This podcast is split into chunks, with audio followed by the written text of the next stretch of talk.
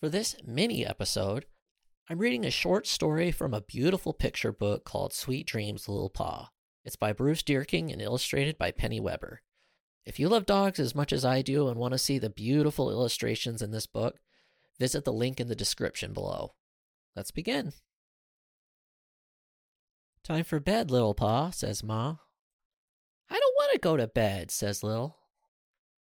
Lil wants to swim like Sis and wrestle with Bubby and grow up to be just like Ma and Pa. Lil and her family are water dogs.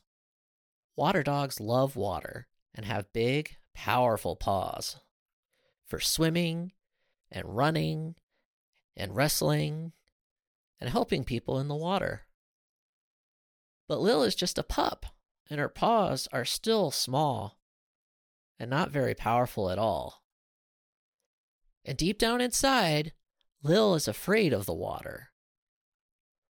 But in her dreams, Lil's paws are big and powerful. And she swims even faster than Sis and pins Bubby to the ground.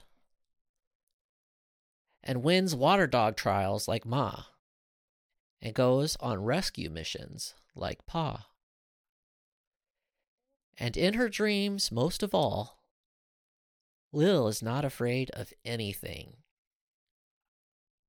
Sweet dreams, Lil Paw.